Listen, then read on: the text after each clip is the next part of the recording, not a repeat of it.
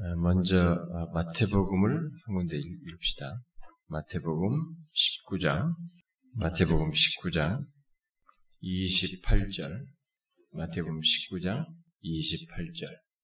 우리 다 같이 읽어봅시다. 시작. 예수께서 이르시되 내가 진실로 너희에게 이르노니 세상이 새롭게 되어 인자가 자기 영광의 보좌에 앉을 때 나를 따르는 너희도 열두 보좌에 앉아 이스라엘 열두 지파를 심판하리라. 내가 너희 의론이 세상이 새롭게 되어 인자가 자기 영광의 보좌에 앉을 때 음, 심판하리라 이렇게 말했어요. 예, 한 군데를 만 좀 더 찾아봅시다. 우리 저 제일 뒷부에 있는 계시록 계시록 거의 끝부분 21장 계시록 21장 5절 한번 읽어봅시다. 21장 5절 읽어보겠습니다. 시작. 보좌에 앉으신 이가 이르시되 보라 내가 만물을 새롭게 하노라 하시고 또 이르시되 이 말씀은 신실하고 참되니 기록하라 하시고 어, 우리가 이 지금 제가 이제 주일날 어, 난예배도 실론에서 하나님이 어떤 분이신지에 대해서 한 1년 넘도록 하다가 지난 주일로 그 시리즈를 이제 끝냈는데 아, 이 수요 예배 때 지금 살피고 있는 이 성경 전체를 창세기부터 계시록까지 성경을 관통하는 하나의 중요한 성경을 이렇게 어떤 시각에서 전체를 보는 것이 좋은가라고 했을 때 아, 여러 가지를 말할 수 있지만 제가 보기에 가장 우리에게 좋다고 보이는 것이 복음의 시각에서 성경을 전체를 보는 것이 좋다고 여겨져서 우리가 창세기부터 지금까지 1년이 넘도록 여기까지 왔습니다. 그래서 어, 이제 이것도 마지막 오늘하고 아마 다음 시간 원래 한꺼번에 하면 내용상으로 연결이 자연스러운데 그냥 다음 시간까지 해서 마무리를 하고 음, 제가 이미 약속한 대로 이제 수요일은 잠시 한동안 제가 다른 여러분들 중에 이 그룹을 제가 별도로 어, 인도하는 은혜를 사모하고 자신의 영혼에 대한 회심을 관망하는 이런 영혼들을 같이 그들과 별도의 공부 시간을 어, 주중에 갖는 어, 그런 시간을 갖도록 하겠습니다. 그래서 한동안은 제가 일단은 수요일은 다음 주로 하고 이 시리즈 끝내고 잠깐 수독을 하고 우리 부격자들이 좀 전하도록 하겠습니다. 아마 여러분들이 지금까지 우리 교회에서 이게 말씀을 잘 여러 가지 다 들어봤습니다만 제가 여러 가지 여러 가지 방식으로 우리 교회에서 설교를 했습니다.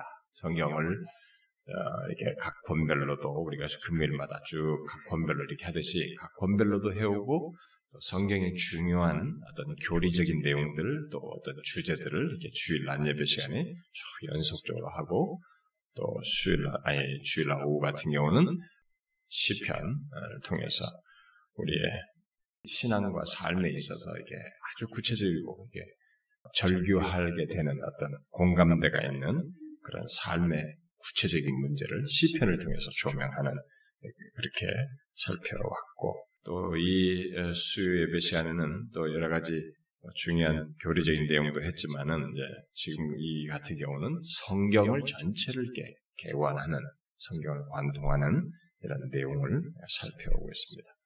그런데 지금까지 전했던 모든 내용 중에 여러분들이 이제 사실 이 수요일날 지금 전하고 있는 복음으로 성경을 읽는다고 하는 성경을 관통하는 이 개관적인 내용, 이 내용이 있잖아요. 이 내용은 모든 성경을 지금까지 듣는 것에 앞서서 여러분들이 기본적으로 이렇게 가지고 있어야 돼요. 성경을 이해하는 데 있어서 가장 기본적으로 알고 있어야 됩니다. 다소 어떤 것은 여러분들이 예, 좀 생소하게 느껴질 수 있습니다. 아, 성경에 이런 말이 이렇게 이렇게 엮여져 있었단 말이야? 라고 생각하면서 이렇게 이해하는데 조금 어려움을 겪을 수도 있었을지 몰라도, 예, 성경에 이렇게 관통하는 어떤 진리를 가지고 이 성경을 개관하는 이런 지식은 우리에게 기본적으로 있어야 돼요. 그러니까 아, 마 여러분들이 나중에 이제 우리가 이것을 교재로 만들어서 또 여러분들이 공부할 수 있는 기회가 주어지겠습니다만은 조금은 어려워 어떤 것은 여러분들 그동안 어려웠을 거예요. 근데 우리 오히려 조금 성경에 대한 지식이 있거나 조금 공부를 해본 사람들 같으면은 아 그게 이렇게 이렇게 이렇게 된 것이구나. 아 아, 그렇게 이게 엄청난 그런 연결을 가지고 있었구나라고 생각하면서 여러분들이 아주 이게 좀 눈이 열리게 되는 아마 그런 시간들이었을 거라고 봐집니다. 그래서 조금 이제 어, 마무리 오늘하고 다음 시간까지 하면서 마무리하겠습니다만 사실 다음 시간에 해야 될 것이 이제, 이제 결론, 전체에 대한 결론의 이제 계시록 부분이에요. 우리가 지금 해야 될 것은 이제 계시록 부분이거든요. 앞부분에서 창세부터 쭉 지난주까지 우리가 서신서를 살폈습니다. 어? 복음서를 지나서 사도들이 썼던 서신서에서 이 복음과 관련해서 어떻게 사도들이 말을 했는지를 쭉 얘기를 했어요. 그러면서 이제 오늘과 다음 시간에 계시록을 얘기하는데 이 계시록의 뒷부분을 예, 지난 다음 시간에 할 것이 이제 계시록의 구체적인 복음과 관련해서 주시는 내용인데 오늘은 이제 그것과 연결돼서 조금 배경적인 내용을 얘기를 하려고 합니다. 조금 오히려 다음 시간은 쉬울 수 있는데 이 배경적인 얘기하면 또 여러분들이 아 이게 무슨 말인가 할지 모르지만 연결지어서 생각해 보셔서 생각해 보시고 좀 이해를 하시면 좋겠 어요. 우리가 지난 시간에는 서신서들에서 내용을 연결지어서 설명하면서 그리스도 안에서 그러니까 서신서에서도 이제 복음을 얘기하는 거. 계속 창세기부터 성경이 아 이게 복음하면 신약에서만 얘기인 줄 알았는데 이게 사실 이 복음이라고 하는 내용을 계속 연결시켜서 구약에서부터 말해왔다라는 것을 우리가 계속 살펴왔는데 지난번에 우리가 서신서에서 얘기할 때는 그리스도 안에서 그리스도 안에서 이제 복된 소식이죠. 그리스도 안에서 이 세상을 이렇게 새롭게 창조하시는 그리스도가 오셔서 새롭게 창조하신 그 그리스도 안에서 새 창조가 이제는 예수를 믿는 자들 안에 있다라고 하는 사실을 살폈어요. 이 서신서들을 통해서. 그러니까 어, 서신서들은 그리스도 안에서 새 창조라고 하는 것이 있게 된다는 것. 그를 믿는 자들 안에서. 그러니까 이 세상의 모든 사람들 다 있지만 그들이 예수를 믿는 자들 안에 새 창조가 그리스도 안에서 있게 된 새 창조가 이렇게 있게 되는 그래서 새로운 피조물이 됐다고 하는 이런 사실을 서신서들이 말한 것을 얘기했어요. 그러면서 현재 우리 그리스도인들 안에 새 창조가 있지만 그런데 그 새 창조가 있지만 새로운 피조물이 되고 새로운 창조가 있지만 그리스도께서 처음 이 땅에 오신 초림과 초림으로 시작된 이 새 창조가 다시 거예요. 재림이죠. 재림으로 이제 공공연하게 우주적으로 전 우주적으로 임하게 될 궁극적인 영광의 성취 사이에 이렇게 이 새 창조가 이렇게 중첩되는 이게 그리스도의 오심으로 인해서 시작됐는데 완성되는 그리스도의 오시 재림하심으로써 궁극적인 영광의 성취가 있게 될 그 사이에 이 세상에 이전에 있었던 이 새 창조가 있기 이전에 옛 있었던 옛 질서와 그리고 그 안에 옛 질서 속에서 어떤 우리가 말하는 싸우는 육체, 죄, 마귀 말이죠. 세상, 육체, 마귀 어? 이런 실체와 싸워야 돼. 이게 재림 있기 전까지 새 창조가 있지만 재림 있기까지는 바로 이 새 실체와 우리가 싸워야 하는 네, 그런 현실 속에 있다라고 했습니다. 네, 그런 싸움이 있다는 것은 새 시대가 그리스도 안에서 임하였고 새 창조가 있게 되었음에도 불구하고 옛 시대 어? 이전에 있어서 그리스도께서 새 창조를 하시기 전에 그 옛 시대 또는 그 이전의 타락이 여전히 존재하기 때문에 그런 싸움이 있게 된다라고 했습니다. 그 내용에 이어서 그러면 이제 우리가 마지막 남은 것은 그런 싸움이 있는 시간을 주님이 오실 때까지 이제 가져요. 그러면 주님이 오심으로써 있게 될 마지막은 어떻게 되느냐 이제 그 부분이 남겨져 있습니다. 그래서 이제 오늘과 다음 시간에는 이제 계시록에서 말하는 복음을 우리가 살펴야 되는데 오늘은 이제 그 내용을 말하기 위해서 조금 이렇게 배경적인 얘기를 하니까 조금 여러분들이 집중을 좀 해야 되는데 다음 시간은 좀 쉬울 수 있어요. 여러분들이 아, 계시록에 대한 내용이 여러분들이 배경 지식이 있기 때문에 또 우리 교수는 제가 계시록을 이미 다. 했습니다. 쉬울 수 있는데 그걸 좀 연결지기 위해서 제가 배경적으로 먼저 얘기할 것입니다. 다. 한꺼번에 하면 좋은데 한꺼번에 하면 아마 3시간 해야 될 것 같으니까 그럴 수 없어서 제가 먼저 오늘 걸 얘기하는 것입니다. 자, 그리스도 안에서 시작된 새 창조의 완성 문제가 이제 우리에게 남아 있는 것이죠. 그것이 계시록이 주로 얘기하는 것입니다. 근데 오늘 우리가 읽은 이제 계시록 21장은 새 창조의 완성을 분명히 말하고 있습니다. 음? 그새 창조의 완성을 분명히 말하고 있습니다. 거기에 이제 그런 내용과 함께 우리가 그 앞부분에 보면은 이제 뭐 4절 같은데 이런 것쭉 보면 우리가 유명하게 잘 알잖아요. 음? 하나님께서 어, 완성될 하나님 나라에서는 눈물을 그 눈에서 닦아주시고 다시는 사망이 없고 애통하는 것이나 곡하는 것이나 아픈 것이 다시 있지 아니하는 그 처음 것이 다 지나가는. 응? 그래서 5절에서 읽은 것처럼 뭐라 그래요? 보라 내가 만물을 새롭게 하노라. 응? 그 어떤 새로움이 있게 될 것을 얘기를 했습니다. 그래서 어, 하나님의 말씀대로 만물이 다 새롭게 되는 새 창조의 완성이 있게 될 것을 분명히 말하고 있습니다. 자, 여기서 만물을 새롭게 한다는 것은 아, 바로 새 창조의 완성을 말하는 것이죠. 자, 이런 회복은 사실 이미 이런 것이 이게 갑자기 신약 시대에 갑자기 주어진 게 아니고 이런 것은 이미 구약에서부터 이 창조와 새 창조 개념을 말하는 것에 기초해서 성취로서 말하는 것입니다.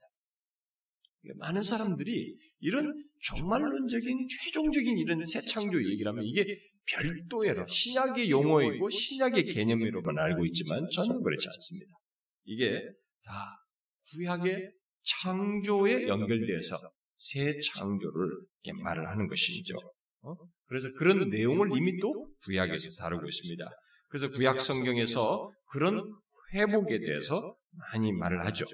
어, 구약은 구약에서 회복은 특히 이제 뭐 먼저 1차적으로는 어떤 사사나 선지자나 왕, 아, 곧 메시아 또는 여호와의 종과 같은 대표자에게 성령을 주시는 것으로 어떤 회복을 얘기해요.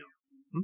그들에게 그래서 이사야서 11장 어, 같은 내용은 어, 성령이 충만한 그 메시아를 당차올 성령이 충만한 메시아를 말한 뒤에 자연의 회복을 얘기해요. 그러니까 구약에서부터 그런 얘기를 하는 것입니다. 성령이 충만한 메시아를 말한 다음에 자연의 회복을 말함으로써 장차 회복이 창조계와 관련되어 있다.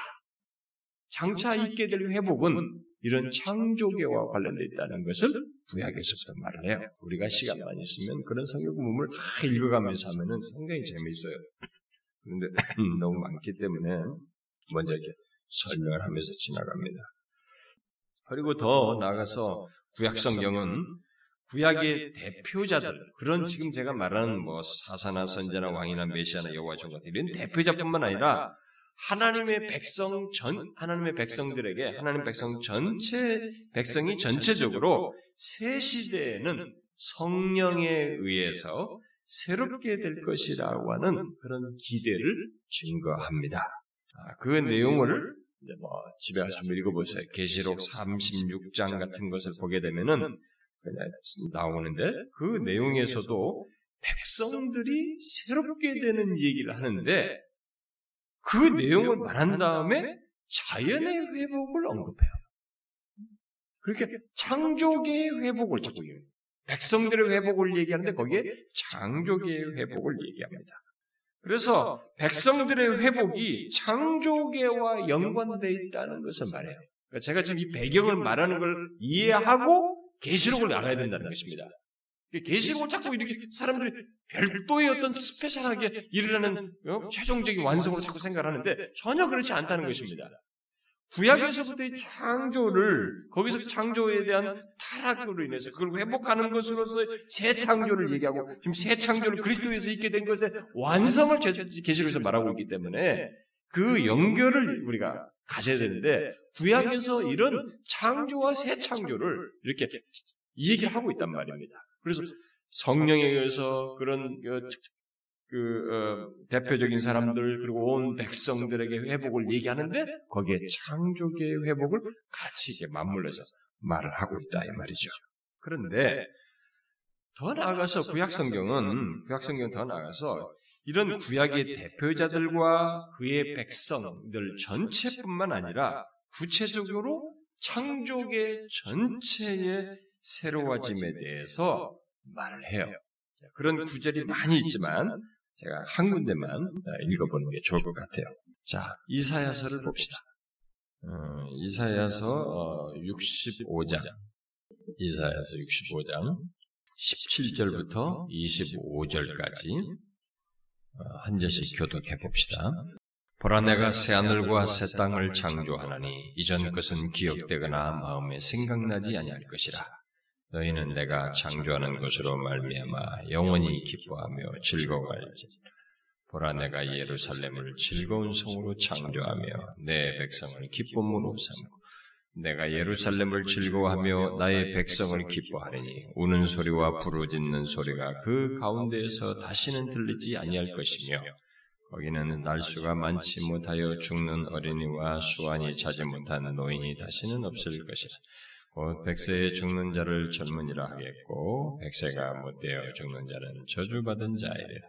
그들이 가옥을 건축하고 그 안에 살겠고 포도나무를 심고 열매를 먹을 것이며 그들이 건축한 데 타인이 살지 아니할 것이며 그들이 심은 것을 타인이 먹지 아니하리니 이는 내 백성의 수완이 나무의 수완과 같겠고 내가 택한 자가 그 손으로 일한 것을 길이 누릴 것이며 그들의 수고가 헛되지 않겠고 그들이 생산한 것이 재난을 당하지 아니하리니 그들은 여호와의 복된 자의 자손이요 그들의 후손도 그들과 같을 것임이라 그들이 부르기 전에 내가 응답하겠고 그들이 말을 마치기 전에 내가 들을 것이며 다. 같이 읍시다.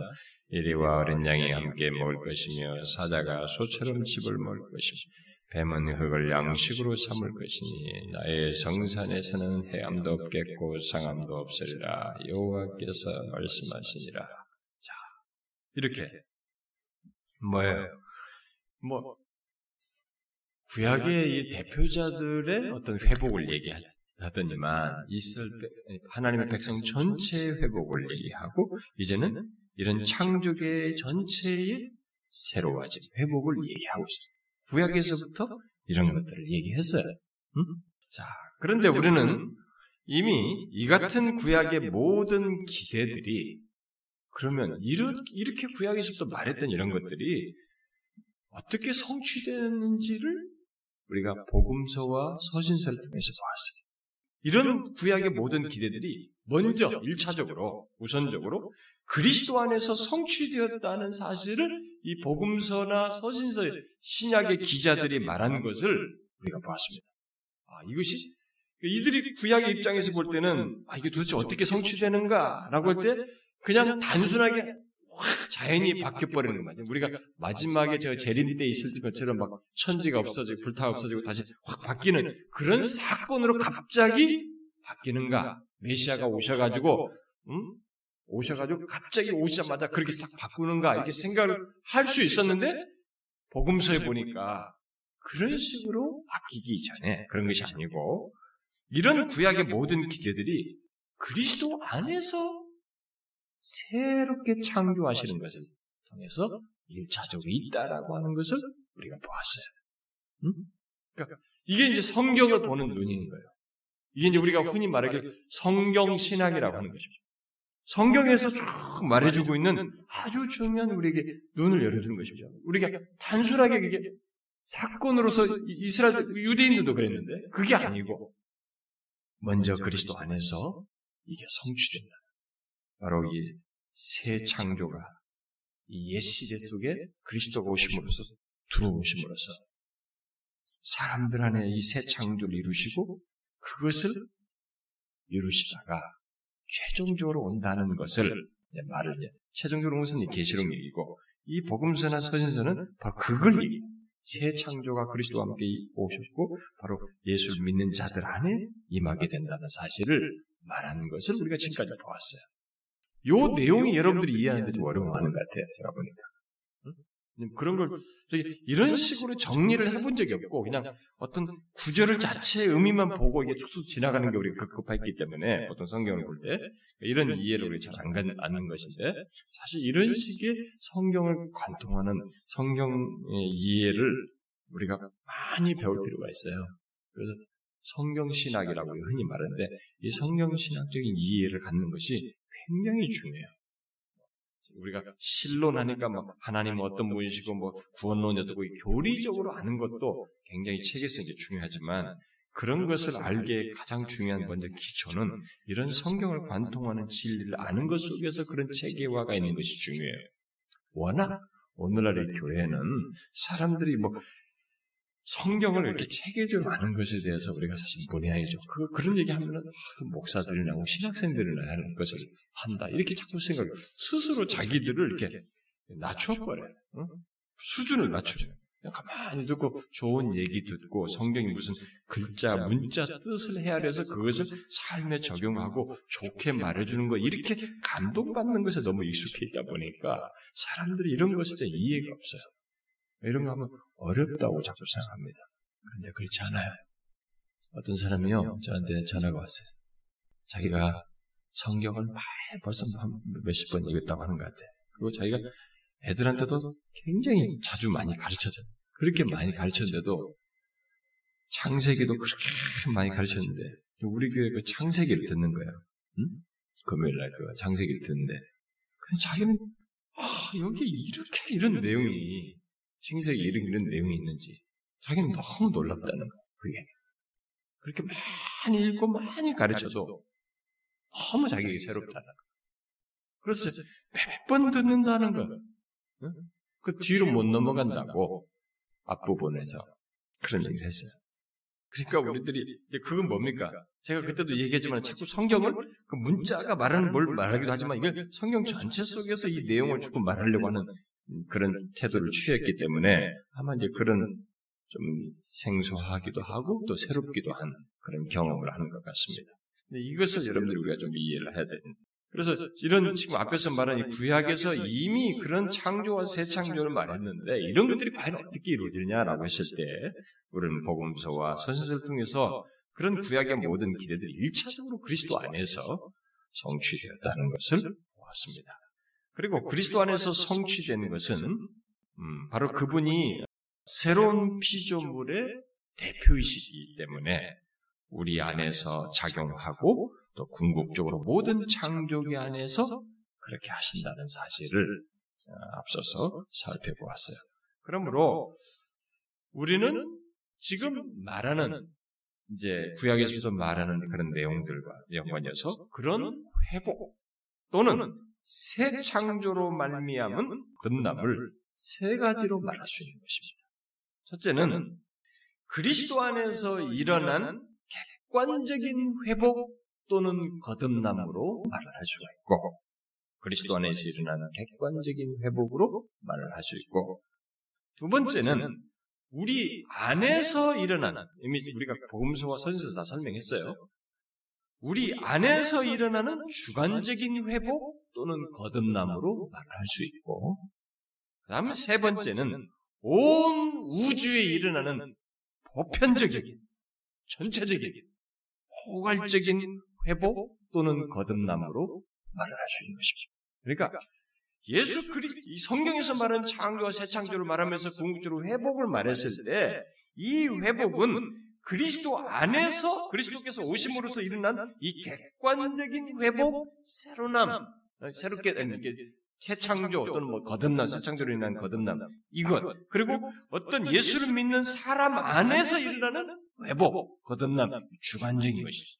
이렇게 두 가지가 있을 뿐만 아니라 세 가지 궁극적으로 이제 예수 그리스도에 시작됐고 그 믿는 자들에게 생겼지만 이게 지금은 점진적으로 가고 있잖아요. 그래서 최종적으로 전 우주에 포괄적으로 일어나는 회복 또는 거듭남이 있다는 것이죠. 그러니까 구약에서 말하는 그런 것은 결국 이 세 가지를 사실 담고 있는 것이었어요. 그게 어떻게 이루어지는지를 신약에서 이제 계시적으로 확 보여준 거죠. 그걸 보고 아 그렇게 됐구나 우리는 알게 되는 것입니다.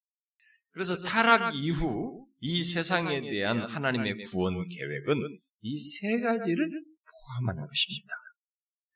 이 세 가지 중에서 어떤가 하나를 빼거나 둘을 빼고 한 가지만 주장하게 되면 이제 성경을 잘못 보게 되는 거예요. 치우치게 되는 것이죠.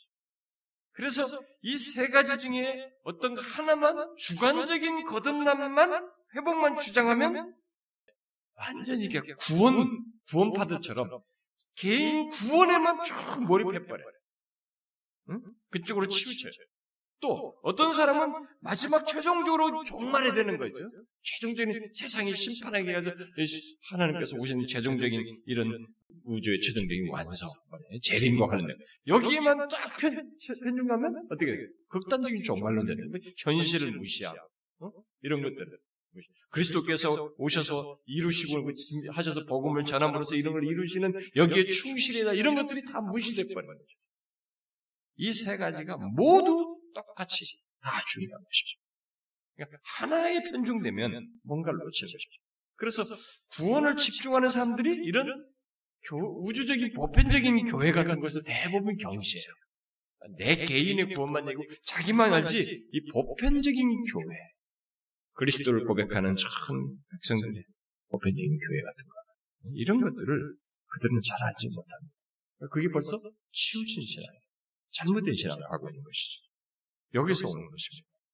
그래서 오늘 읽은 우리가 마태복음 그 19장 28절 같은 거 보면은 그러니까 앞에 지금 세 가지 말한 것 중에 네, 세 번째로 온 우주에 일어날 그런 포괄적인 회복 또 앞에 하나 첫 번째 두 번째 연관지어서 봐야 되는 것이죠. 그런데 오늘 우리가 읽은 그 마태복음 19장 28절은 예수님께서 다가오시는 시대를 세상에 새롭게 됨으로 말씀하신 거예요.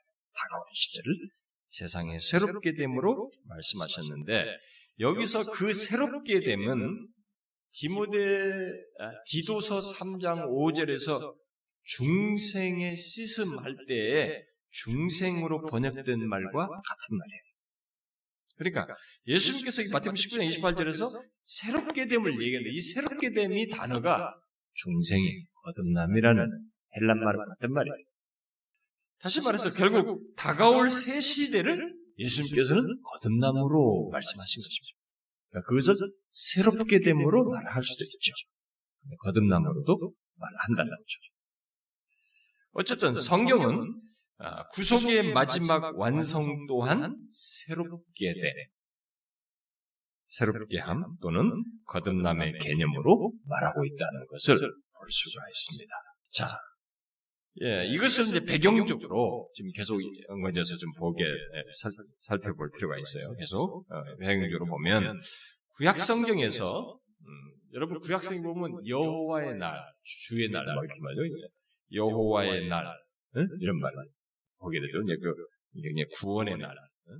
그런 것을 말할 때 그 날은 그들에게 보면은 그 듣는 사람들에게 있어서는 마치 금방 임박할 것 같기도 하고 뭐 어떻게 그렇게 느껴질지 모르지만 그 여호와의 날은 대체적으로 이렇게 길게 느껴져요.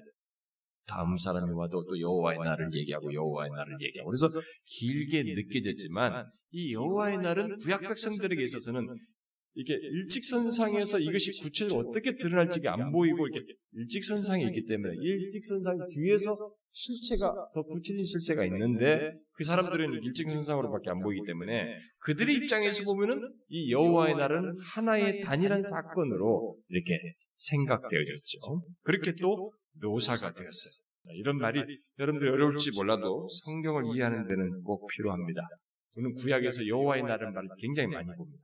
그런데 놀랍게도 그 말을 베드로가 오순절 성령 강림하고 나서 설교할 때 그 단어를 쓴단 말이에요.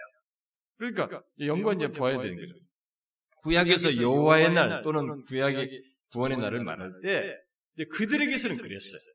그게 길게 느껴졌지만 마치 하나의 단일한 사건으로 묘사되었죠.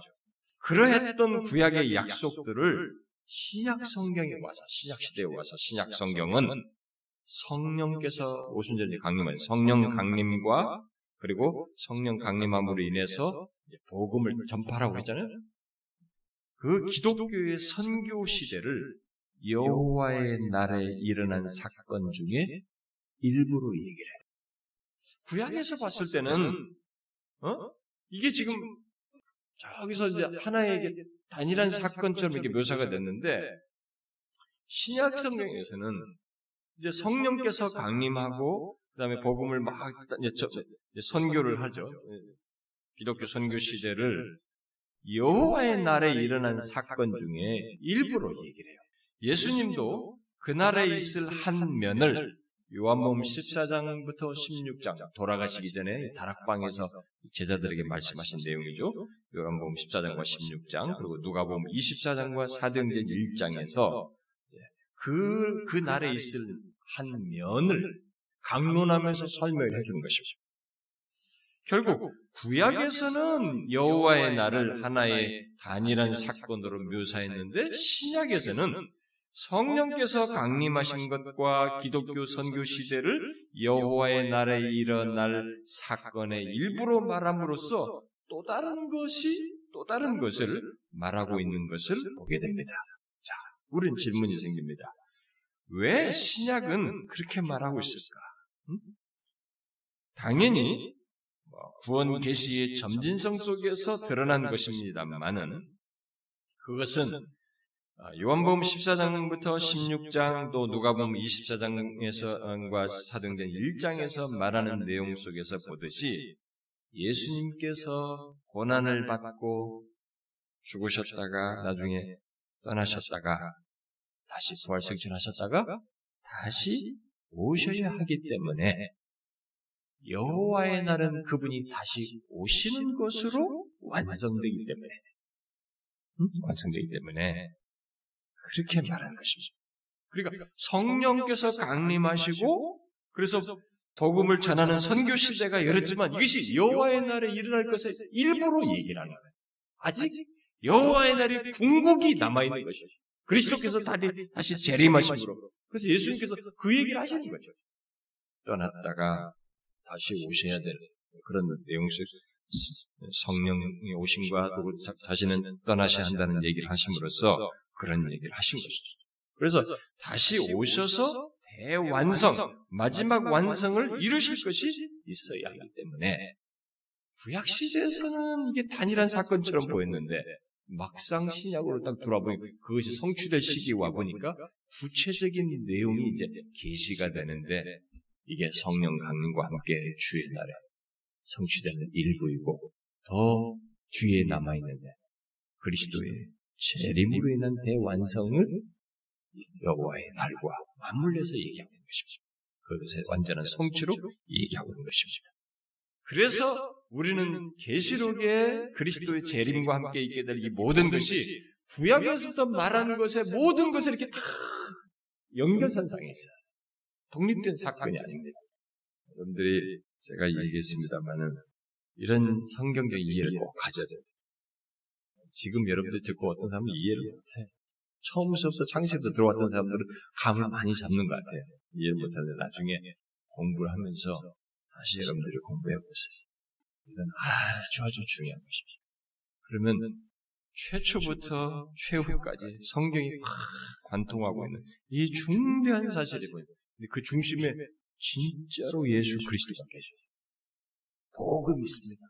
이것을 다 이뤄내시는 하나님께서 가망 없는 인간, 타락한 세상을 위해서 이루어내시는 우리를 위해서 행하시는 이 복음의 스토리가 전면에 쫙 흘러가고 있습니다. 너무 놀라운 하나님의 열심히 있는 스토리죠. 역사죠. 그래서 누가 그랬어요? 베커가 히스토리는 히스 스토리다. 그의 얘기다. 그분의 얘기다. 역사라는 것은 결국 세상 역사가 어쩌고저쩌고 해봤자 역사라고 다 해봐야 역사는 결국 하나님의 얘기다. 그분이 하시는 이런 맥락에서 우리가 그런 말을 쓸 수가 있겠죠. 그러면 구약에서 특히 선자들이 말한 여호와의 날 어? 또는 구원의 날에 대한 약속들 그, 그런 약속들이 많이 있잖아요. 그런 약속들을 모두 합치면 그것들은 그리스도께서 오셔서 고난받고 어, 가셨다가 다시 오시는 것에 대한 기초적인 뭐 조감도 같은 것 정도라고 말할 수 있겠죠. 그래서 선지자들의 약속들은 하나님의 구원 활동에 뭐 여호와의 날을 말하면서 뭘 말했던 이 선지자들의 모든 이런 약속들은 하나님의 구원 활동의 전부를 아주 세부 사항을 말하려는 것이 아니고 그 결과들을 말하는 것 정도였던 것입니다. 그것의 쭉 연장선상에서 사회상의 디테일한 내용들이 지금 이제 성령 강림과 함께 그리스도의 재림 안에서 이루어질 많은 내용들이 있었던 것이죠. 그러니까 그들이 구약 시대에 본 것은 어떤 그런 구원 활동에 굳혀진 내용이라기보다는 그냥 그 결과 정도를 주로 말했다고 볼 수 있습니다. 그래서 제자들은 이렇다 보니까 구약의 배경 지식을 가지고 있는 이들에게 있어서는 다른 유대인들과 마찬가지로 그런 지식을 가지고 있는 그들에게 있어서는 예수님을 그리스도라고 고백을 했음에도 불구하고 예수 그리스도 안에서 일어나는 사건들을 수용하는 데는 어려움이 있었던 거예요. 이게 충분히 이해가 잘 안 되는 것이죠. 이 계시의 점진적인 내용이 있는데다가 어? 이, 뭔가 이게 자기들이 충분히 소화하기에는 어려움이 있었던 것이죠.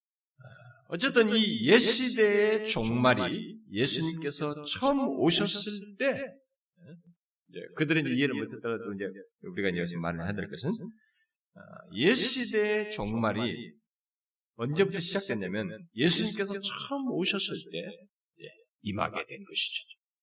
그동안에 있었던 옛 시대는 이제 거기서부터 예수님께서 오시면서부터 종말이 시작된 것이죠. 그것은 예수 그리스도께서 새로운 시대를 구현하려고 아, 구원, 구, 구 현하시는 어, 그런 오심이었기 때문에 그런 역사가 있게 되죠. 그래서 그가 다시 오시기 전까지 이렇게 그가 오심으로써 옛 시대의 종말을 구하고 새 시대를 도래시켰는데 그런데 그가 다시 오시기까지 옛 시대가 있는 가운데서 새 시대가 돌아왔기 때문에 그가 다시 오시기 전까지는 옛 시대와 새 시대가 어떻게 돼요? 중첩돼 같이 있는 우리가 지금 그 시대를 살고 있는 것이죠. 그래서 모든 이 사도들의 서신서는 이 중첩된 시대를 살고 있는 우리들에게 어떻게 땅의 것을 생각하지 말고 위의 것을 생각하며 살고 어떻게 신앙을 분투하며 어떻게 살아야 될 것인지 이런 영적인 씨름, 세상과 육체와 이 마귀와의 싸움에서 어떻게 할 것들을 많이 말을 했던 것입니다. 예수 그리스도의 오심으로 종말이 도래했지만 종말이 최종적인 종말이 아직 임하지 않은 상태에 우리들이 있게 된 것이죠. 그것은 그리스도인이 구원을 받았으나 여전히 구원받기를 기다리는 것과 같은 맥락입니다. 똑같은 얘기죠. 달리 말하면 또 이것을 달리 말하면 예수님께서 이 땅에 오셔서 옛 시대와 싸움을 버리신 것으로 말을 할 수 있습니다. 그 싸움은 예수 그리스도께서 옛 시대를 멸망시키려고 그 안으로 침입하셨기 때문에 생겨난 일이죠. 그런데 이 싸움에는 예수 그리스도, 자, 보세요. 예수 그리스도 이 땅에 오서 옛 시대를 이렇게 깨뜨리시고, 음? 옛 시대와 싸움 버리시는 일을 그가 오심으로써 하셨는데, 근데 그 싸움이 어떤 식으로 벌어져요? 그가 싸움에서 예수님은 배척당합니다. 이 땅에 옛 시대를 깨는, 옛 시대의 종말을 시작하시는 이 그의 오심인데 그가 오셔서 그런 싸움을 하시는데 그 싸움의 과정 속에 예수 그리스도가 어떻게 돼? 막 그냥 이옛 체계를 이 땅에 오셨을 때 막 완전히 다 없애버립니까? 그 과정을 보면 배척당합니다. 그 싸움의 내용을 보게 됩니다. 배척당하고 고난받고 마침내 죽임당하죠. 그 종으로서 고난받는 그리스도의 사역을 행하게 됩니다.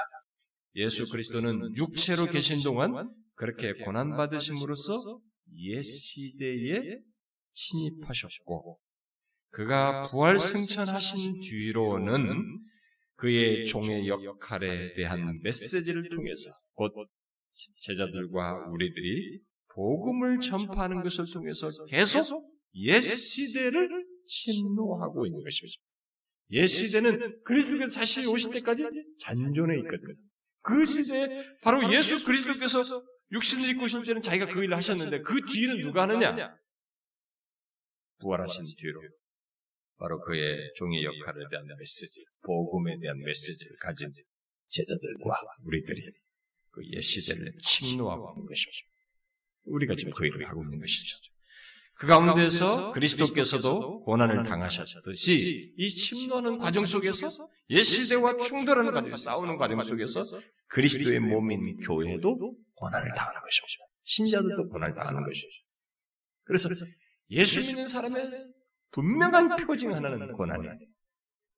자신이 이 옛 시대와 충돌하기 때문에, 싸우기 때문에 고난이 있는 것입니다. 그러니까 교회 다닌다고 하는데 이 세상에서 잘 타협하면서 어떤 사람이 저한테 그랬어요. 지난번에. 자기 누가 상사가 자기도 교회 다닌다고 하는데 더 심하다.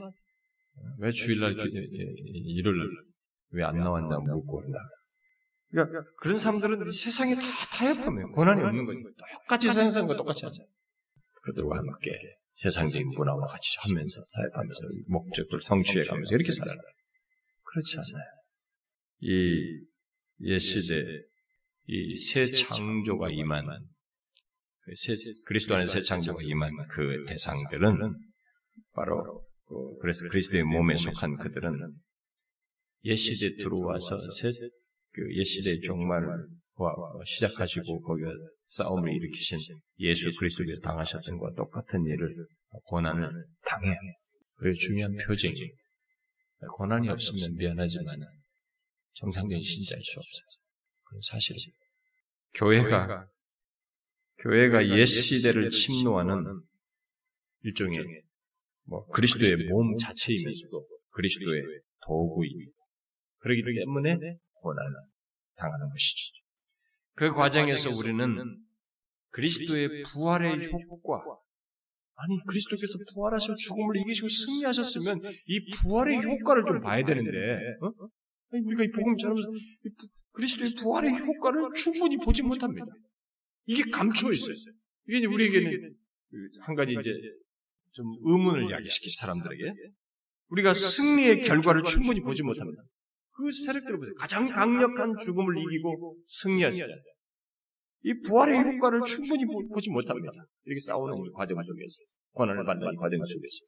왜냐하면 이 부활의 효과가 대체적으로 감추어져 있기 때문에 그렇습니다. 그것은 그리스도께서 죽은 자들로부터 다시 살아나신 것 자체가, 살아나셨다는 그 사실 자체가 그 사건의 의미를 다 말해주지는 않는 것입니다.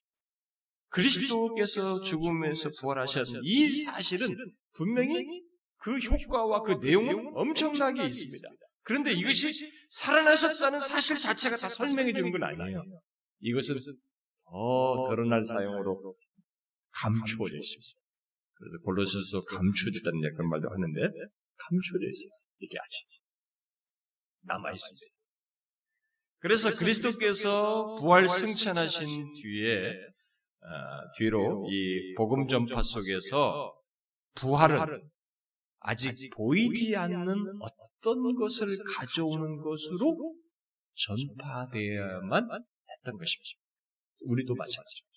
우리가 사도들도 계속 복음을 전하면서 고난을 당하면서 그들에게 있어서 이 부활은 아직 보이지 않는 어떤 것을 가져오는 것으로 계속 증거되었던 것입니다.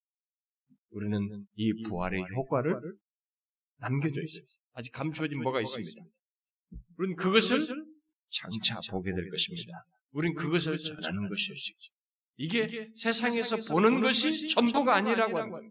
예수 믿고 신앙생활하면서 겪는 것이 여기서 모든 모든 영달을 누리는 게 아니고 이 부활의 효과가 아직 감추어진 것이 남아 있다는 것을 우리가 전하는 메시지 속에 갖고 있는 것이죠. 우리가 이미 보았던 어, 사도행전 1장 6절에 나타난 제자들의 질문에서 우리는 그들이 부활의 가시적인 결과로서 하나님 나라가 이 말이라는 이 말이라고 기대했던 것을 알 수 있습니다. 그들은 아, 예수님께서 부활했으니까 아 그러면 이게 성경이 다 그걸 두고 당신은 이걸 두고 말씀했군요. 그러면 이제 이 부활의 가시적인 결과로서 언제 임합니까 하나님 나라가? 바로 이 말로 어떤 하나님 나라를 기대했던 것을 볼 수 있습니다. 그런데 그 이후로 사도들이 전할 복음은 예수님은 그걸 바로 그것을 말하지 않고 복음을 전할 것을 얘기했는데 그 이후로 사도들이 전할 복음은 부활하셔서 지금 보이지 아니하는 구주로 믿으라고 사람들에게 권할 것을 요청하십니다. 어, 이 그렇게 부활하셨으니까 이 하나님 나라의 그 극적인 모든 것이 임해서 사람들에게 착착착 믿을 수 있는 뭔가를 보여줘야 되는데 그게 아니라 아직 감추어진 뭐가 있는 것으로 얘기를 합니다. 특별히 그 부활하셔서 지금 보이지 않는 구주, 구원주를 믿으라고 사람들에게 요청할 것을 얘기합니다. 이게 감추어진 사실.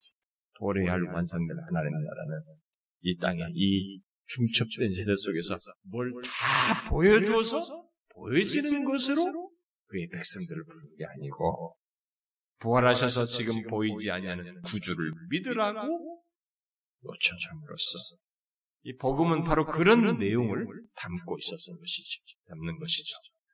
예수님은 부활을 통해서 하나님의 깨어질 수 없는 언약을 따라 죽음에 의해서 하나님으로부터 끊어진 채로 계실 수 없음을 선포하셨고 로마서 1장 4절 말씀대로 하나님의 참 아들이심이 선포되었습니다. 예수님께서 부활하심은 히브리서 13장이나 사도행전 2장이나 13장에서 말하듯이 일반적으로는 자기 백성에 대한 언약을 이루시려는 하나님의 헌신을 성취하신 것입니다. 예수님께서 이 부활하신 것은 개인적인 부활 문제가 아니에요. 그 정도로 끝나는 게 아닙니다. 이것은 자기 백성들에 대한 언약을 이루시고자 하는 하나님의 헌신이에요. 거기에 자기 백성들에 대한 언약이 맞물려 있습니다.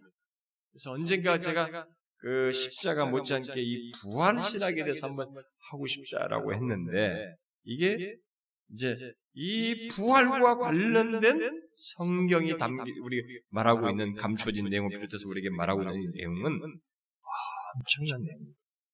단순히 예수 그리스도의 살아나신 것 그 정도가 아닙니다. 그래서 이 부활의 의미는 결국 사도행전 2장 36절 말씀대로 예수님이 주님이시며 그리스도라는 것입니다. 그러나 이 사실은 이런 부활의 의미는 예수가 그 육신 입으신 그분이 주님이시요 그리스도라고 하는 이 사실은 믿음으로라야만 받아들일 수 있는 것입니다.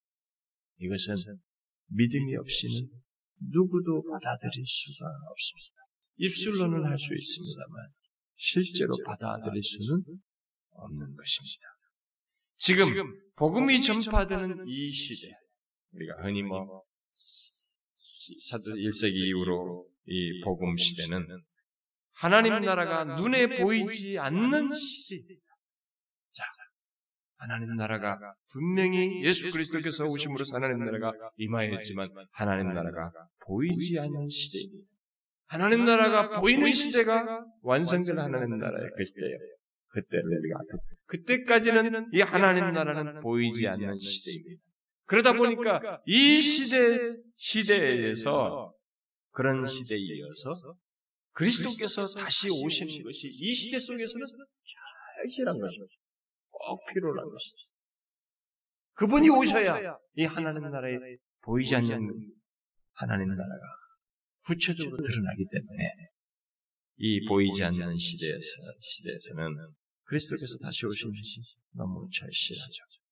그래서 복음 시대의 모든 사람들은 이 중첩되는 시대를 살고 있는 우리들, 주께서 다시 오시기 전까지 이 시대를 살아가는 모든 사람들은 그리스도께서 다시 오시는 것을 절실하게 이것은 1세기 사람들도 느꼈고 우리나라 일제 핍박받았면서 했었던 우리나라 앞선 선배들, 주의철 목사님 이런 선배들도 느꼈고 청교도 당시에 그 사람들도 느꼈고 에드워드 당시에 느꼈고 모든 이 세대 삼성 복음 시대에 이런 고난을 당하는 이 모든 사람들은 절실하게 느꼈어요.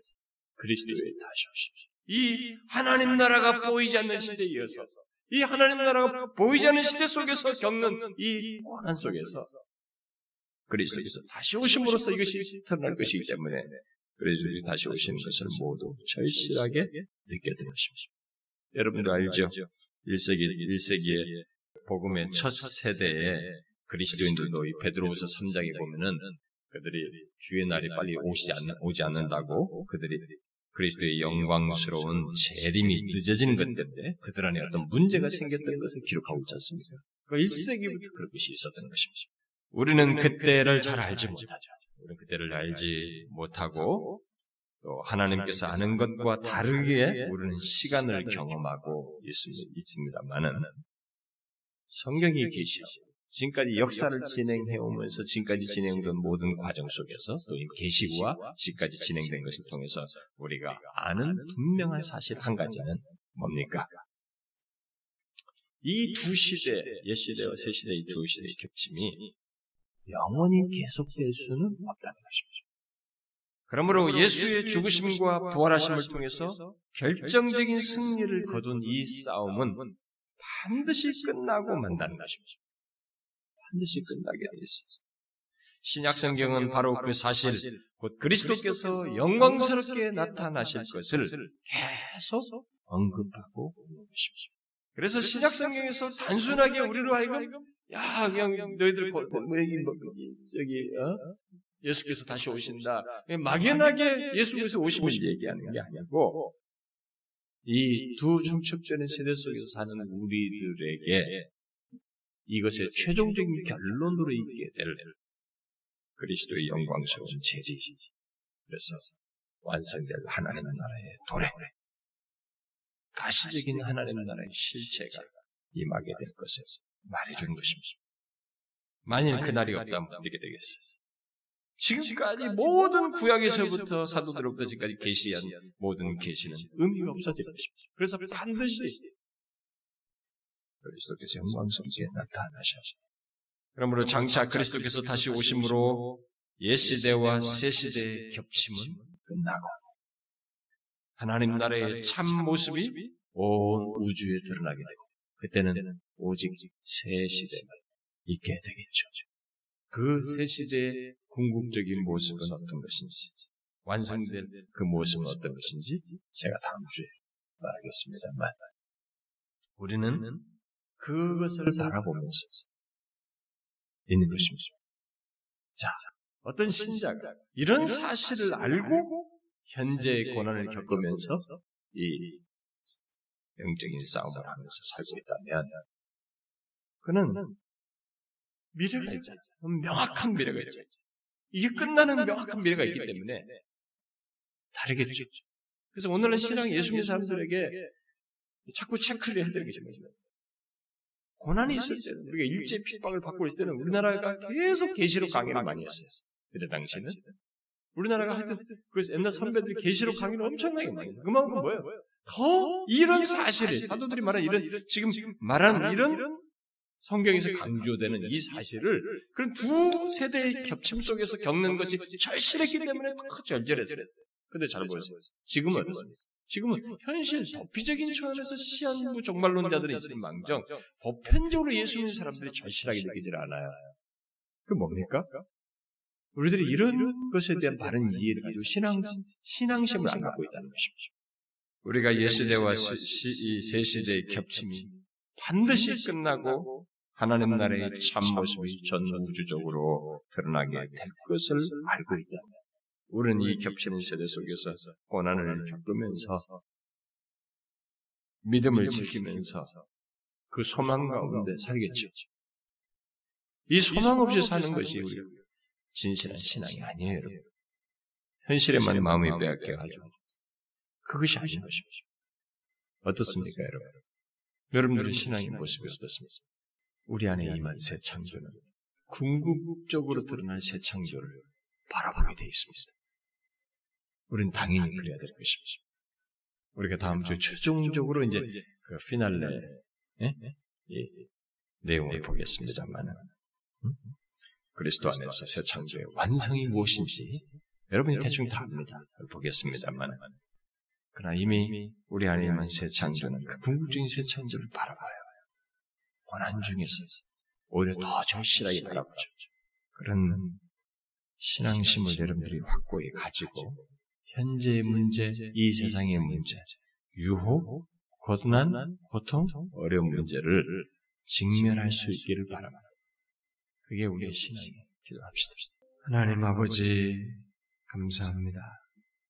우리는 역사의 한 시점에 그냥 들어와서 무엇이 어떻게 진행되는지도 알지 못하고 마치 우연하게 복음을 들은 것 같고 그러다가 예수를 믿은 것 같았지만 하나님의 구원 역사는 너무나 신묘막측할 만큼 놀랍게 전개되었고 그 모든 것을 전개시키는 과정 속에 하나님의 친히 육신을 입고 이 땅에 오심으로써 이 옛 세대를 종말을 시작하시며 새 시대를 여시고 새 창조를 여시는 이 놀라운 역사를 진행하셔서 마침내 예수 그리스도를 믿는 자에게 그런 새로운 피조물이 되는 놀라운 은혜를 주셔서 장차 완성될 하나님 나라에 들어갈 백성으로 이 땅을 살게 해주시니 너무 감사합니다.